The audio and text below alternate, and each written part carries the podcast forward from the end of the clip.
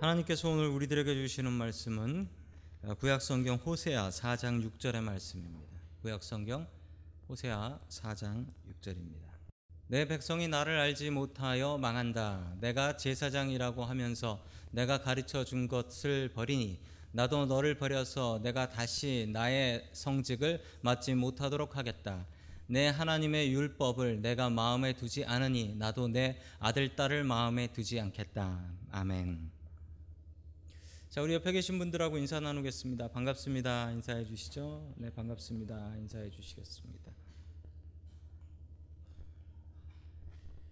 자, 오늘 뭐 오늘 오늘부터 우리 하나님의 아, 말씀, 조직 신학을 배우겠다라고 말씀을 드렸는데 우리가 하나님을 알기 전에 먼저 알아야 될 일이 있습니다. 하나님을 아는 지식이 무엇인가? 우리가 왜 하나님을 알아야 되는가에 대한 이 물음에 대한 답을 먼저 찾아야 될 것 같습니다. 여러분 우리가 하나님을 왜 알아야 할까요? 개미가 코끼리를 제대로 알 수 없을 것입니다. 그런데 더 미물인 우리 인간이 어떻게 하나님을 제대로 알 수 있을까요? 여러분 어떻게 우리는 하나님을 알 수 있을까요? 이 하나님을 아는 지식이 얼마나 우리에게 중요한 일일까요? 자, 첫 번째 하나님께서 우리에게 주시는 말씀은 하나님을 아는 지식이 최고의 지식이다라는 말씀입니다. 하나님을 아는 지식이 최고의 지식이다.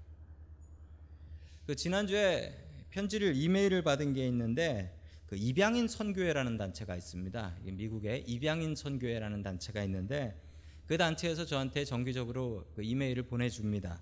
그런데 그분 그 사연 중에 이런 사연이 있습니다. 이 여름이 되면 이 입양인들이 한국을 방문하는 행사가 있어요. 한 다섯 분 정도를 뽑아서 가고 싶은 분들은 많은데 이 다섯 분 정도를 뽑아서 한국에 가서 가능하면 부모님을 찾아서 만날 수 있게 해주고 그것이 가능하지 않으면은 한국의 문화와 한국의 유명한 사적지를 가서 아, 한국이 어떤 데구나라는 것을 경험해보는 행사를 합니다.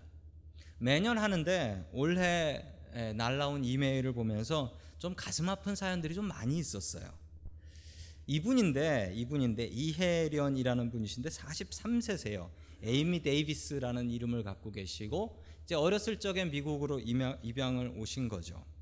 근데 이분 사연이 그래요. 어렸을 적에 백인들 사이에서 소외당하면서 살았다. 이거 공통적으로 이 입양 온 사람들이 공통적으로 아무리 좋은 부모님 밑에 산다 할지라도 백인들 사이에서 소외당하고 억압받고 이러면서 살았던 경험들은 다 있습니다. 뭐 지난주 뉴스 보신 분들 아시겠지만 어떤 그 한국에서 입양되어 온 아이가 3살밖에 안 됐는데 이라크 참전했던 참전 군인 아버지한테 맞아가지고 죽었어요. 맞아가지고 참 안타까운 일인데 그런데 어떤 입양이란 분이 나오셔서 하는 얘기가 미국 사는 게 다 이래요. 입양 와가지고 미국에서 사는 게 다 이렇습니다. 그러면서 고백하더라고요. 이분이 한국을 방문하게 되는데 이분이 꿈이 이제 한국 가서 부모님 만나고 그 자기의 정체성을 찾게 해달라라는 것입니다. 여러분 그런데 이분들 생각이 그래요. 처음에는 야 나를 버린 부모 다시는 꿈에도 만나고 싶지 않다. 이 마음을 가지고 어릴 적에 자란대요. 고생하면 할 때마다 야 부모가 나를 버려서 내가 이렇게 됐구나 이 생각을 하면서 산답니다. 그런데 철이 들고 나면 그 생각이 지워진대요. 그래도 부모님 만나고 싶다. 그래도 내 나라 한번 가보고 싶다. 이런 마음이 생긴다는 거죠. 저분들한테. 여러분 한국 가서 부모님 만나고 한국 가서 한국이 어떤 곳인지 알게 되면 자신의 삶이 무엇이 달라지겠습니까?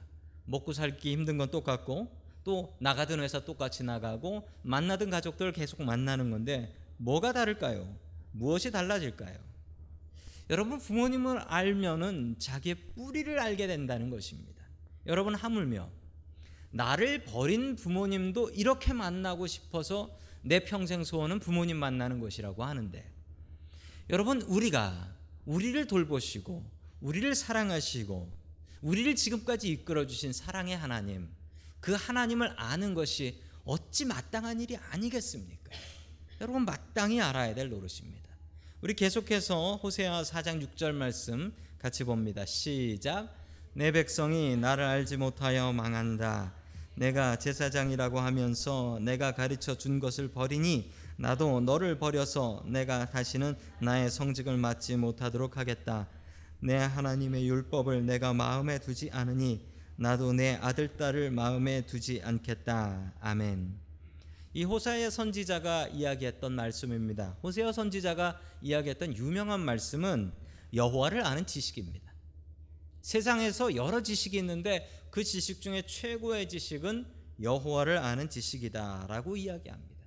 나를 버린 부모도 그렇게 애타게 찾는데 나를 사랑하시고 나를 지금까지 인도해 주신 나의 영적인 아버지 하나님을 찾는 것이 마땅하지 않겠습니까? 하나님께서 나를 사랑하시고 하나님께서 나를 돌보시는데 내가 하나님과 아무런 관계가 없고 내가 그분을 어떤 분인지 도무지 알려고도 노력하지 않는다면 이게 정상적인 관계이겠습니까? 여러분 마땅히 우리가 하나님 아버지를 알기 위해서 애써야 할 것입니다. 그토록 사랑하며 나를 돌보시는 하나님 아버지를 알지 않는다면 나와 하나님의 관계는 도대체 무슨 관계일까요? 하나님은 우리에게 끊임없는 사랑으로 돌봐주고 계신데 우리가 하나님을 알려고 하지 않는다면 하나님께서 얼마나 섭섭해하실 노릇이겠습니까? 여러분은 하나님을 알기 위해서 얼마나 노력하고 계십니까? 우리가 하나님을 아는데 가장 중요한 자료는 가장 중요한 소스는 하나님의 말씀 성경책입니다. 이 하나님의 말씀을 통하여서 우리가 하나님을 제대로 알 수 있다. 성경은 분명히 우리에게 이야기하고 있습니다. 처음 결혼한 부부는 사랑을 먹고 산다라고 합니다. 그런데 결혼해서 살다 보면 이 사랑이라는 게 식어버린다고 합니다. 여러분 그러면 무슨 노력이 있어야 되냐면 서로가 서로를 알아가는 노력이 있어야 된답니다. 저 사람은 이런 사람이고 저 사람은 이런 걸 좋아하고 저 사람은 이런 걸 싫어하고 그렇게 알아감을 통해서 그 사랑이 회복될 수 있다라고 이야기를 합니다. 여러분 우리와 하나님의 관계도 마찬가지입니다. 여러분 우리가 하나님을 사랑한다면 알아야지요. 사랑하는데 알지 못한다면 사랑하는데 알고 싶지 않다면 그건 도대체 무슨 관계일까요? 여러분 하나님을 사랑한다면 마땅히 하나님을 알려고 애써야 할 것입니다. 여러분 우리가 아이들한테 공부하라고 합니다. 여러분 공부를 열심히 잘하면은 직업이 바뀌죠. 직업이 바뀝니다. 여러분 그런데 무덤에 한번 가보신 적이 있습니까? 무덤에 가면 무덤에 가면 직업을 적어 놓으신 분들이 있습니다. 아, 직업을 적어 놓으신 분들은 아주 좋은 직업들을 가지셨던 분들은 그 직업을 적어 놔요. 그런데 여러분 그 직업이 적혀 있는 그 돌아가신 분의 묘비를 보시면서 부러우십니까? 여러분 아마 부럽지는 않으실 겁니다. 왜 부럽지 않냐면 어떠한 지식을 가졌던 어떠한 직업을 가졌던 죽음 앞에서는 아무 소용 없기 때문에 그렇습니다. 여러분 죽음 앞에서 유일하게 쓸모 있는 지식이 하나 있는데 그 지식은 바로 하나님을 아는 지식입니다. 죽음을 넘어가는 지식은 하나님을 아는 지식밖에 없습니다. 세상에서 가장 중요한 지식은 세상에서 공부 잘하는 것이 아니라 하나님을 아는 지식입니다. 공부 못해도 성공할 가능성은 있습니다.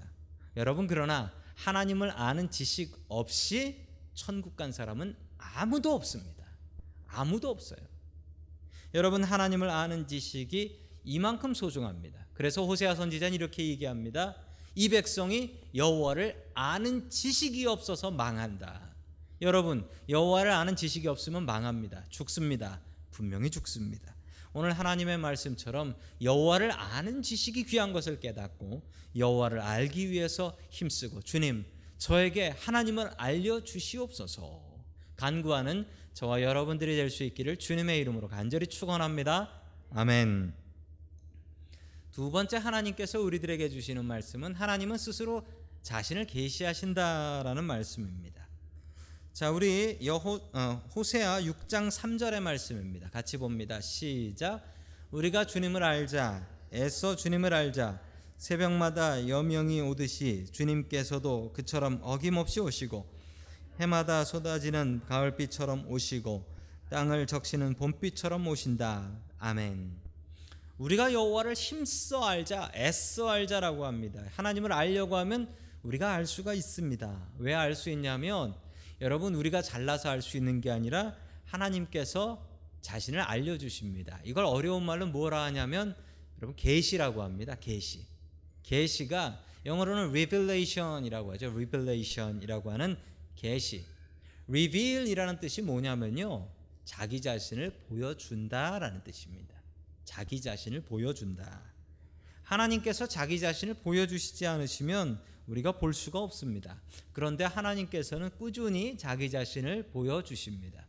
여러분, 우리 살면서 하나님께서 자기 자신이 계신 것과 나를 돌보시는 것을 힌트를 주십니다. 힌트를 주세요. 그래서 그 힌트를 찾은 사람은 야, 하나님께서 계시구나. 하나님께서 나를 사랑하시는구나. 알 수가 있습니다. 그런데 문제는 힌트입니다. 답이 아니라 힌트만 주세요. 여러분 그래서 이 믿음이 없는 사람은 그 힌트를 보고도 뭐 그럴 수도 있지. 죽을 뻔했다가 죽을 뻔한 사고에서 살아나고서도 하는 소리가 뭐 이럴 수도 있지. 죽을 뻔했다 산, 사는 사람이 나 하나밖에 없나? 하나님이 도, 도와주시나? 그건 아니지. 이렇게 생각하는 분도 있습니다. 여러분 하나님께서 우리에게 힌트로 알려주십니다. 그 힌트 보시면 여러분 아셔야 돼요. 힌트 보시면 아셔야 돼요. 사건과 사고를 통해서 하나님께서 주시는 일들을 통해서 우리가 알 수가 있다라고 합니다. 오늘 호세아는 이렇게 얘기합니다. 호세아가 어떻게 얘기하냐면요.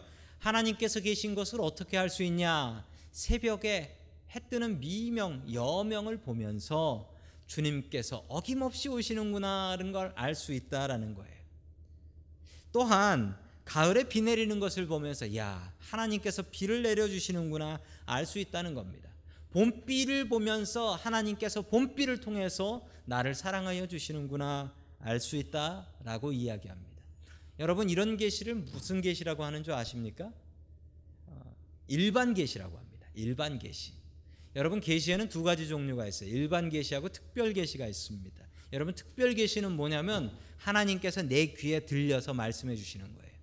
하나님께서 내 귀에 음성으로 말씀해 주시는 게 특별 계시예요.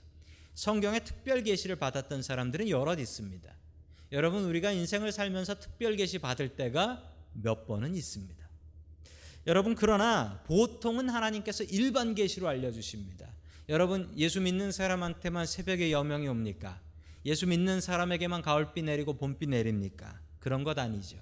여러분 그걸 보면서 우리가 하나님을 알아야 됩니다. 이게 바로 계시인데 여러분 계시로 하나님을 알 수 있는 방법은 우리에게 믿음이 있어야 돼요. 여러분 믿음 달라고 기도하십시오. 믿음 달라고. 여러분 믿음이 뭐냐면 딱 그릇이에요. 그릇. 믿음이 그릇이에요. 여러분 설교를 듣고 나서 그 설교를 통해서 영적인 지식을 쌓는 하나님을 아는 사람은 믿음이라는 그릇이 있는 사람입니다. 여러분 여기에 믿음이 하나도 없는 사람이 와서 앉아 있다라고 한번 생각해 보시죠. 여러분 믿음이 하나도 없는 사람이 있으면 아무리 명설교자가 와서 설교를 해도 그 사람은 얻는 게 하나도 없습니다. 여러분 조용기 목사님이 예비군 훈련 가서 설교하면 어떻게 되실까요? 여러분 아무도 안 듣습니다. 믿음이 있어야 됩니다. 믿음이. 여러분 믿음이 필요해요. 믿음이 있는 만큼 우리가 그 그릇으로 물을 마실 수 있듯이 여러분 믿음이 있어야 그만큼 하나님을 알 수 있고 아침에 해 뜨는 것 보면서 눈물 나며 감사하고 비 내리는 것 보면서 야 하나님께서 나를 사랑하시는구나 감사할 수 있는 것은 여러분 믿음이 있으면 가능한 것입니다. 여러분 다음 주부터 하나님은 어떤 분인가 하나씩 하나씩 살펴볼 텐데 여러분 우리에게 제일 중요한 것은 믿음입니다. 하나님 믿음 주시옵소서. 내게 믿음 주셔서 하나님을 알게 해 주시고 하나님 나에게 알려 주시옵소서. 간절히 기도하는 저와 여러분들이 될 수 있기를 주님의 이름으로 간절히 축원합니다. 아멘.